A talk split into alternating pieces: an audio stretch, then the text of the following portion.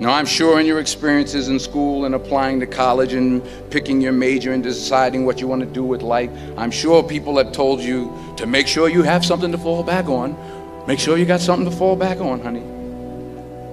But I never understood that concept, having something to fall back on. If I'm going to fall, I don't want to fall back on anything except my faith. I want to fall forward figure at least this way I'll see what I'm going to hit. Fall forward. This is what I mean. Reggie Jackson struck out 2,600 times in his career, the most in the history of baseball. But you don't hear about the strikeouts. People remember the home runs. Fall forward.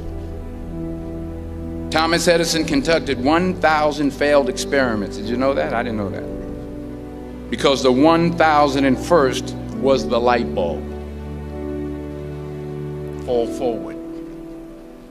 Every failed experiment is one step closer to success. You've got to take risks, and I'm sure you've probably heard that before, but I want to talk to you about why that's so important.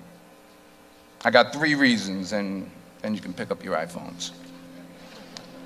First, you will fail at some point in your life. Accept it. You will lose. You will embarrass yourself. You will suck at something. There's no doubt about it. And I know that's probably not a traditional message for a graduation ceremony, but hey, I'm telling you, embrace it because it's inevitable.